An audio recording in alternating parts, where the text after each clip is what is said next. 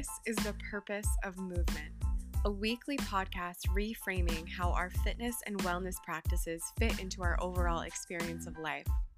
I'm your host, New York City based Nike trainer Lauren Schramm, and I'll be using my personal and professional experience to explore how we can unlearn harmful perspectives and take inventory of where we're at now in order to make adjustments that prioritize how we feel physically, mentally, and emotionally.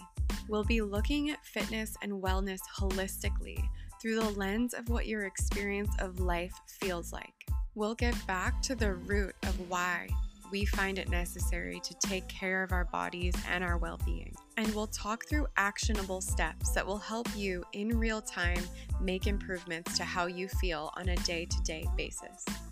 New episodes go live every Wednesday. See you then.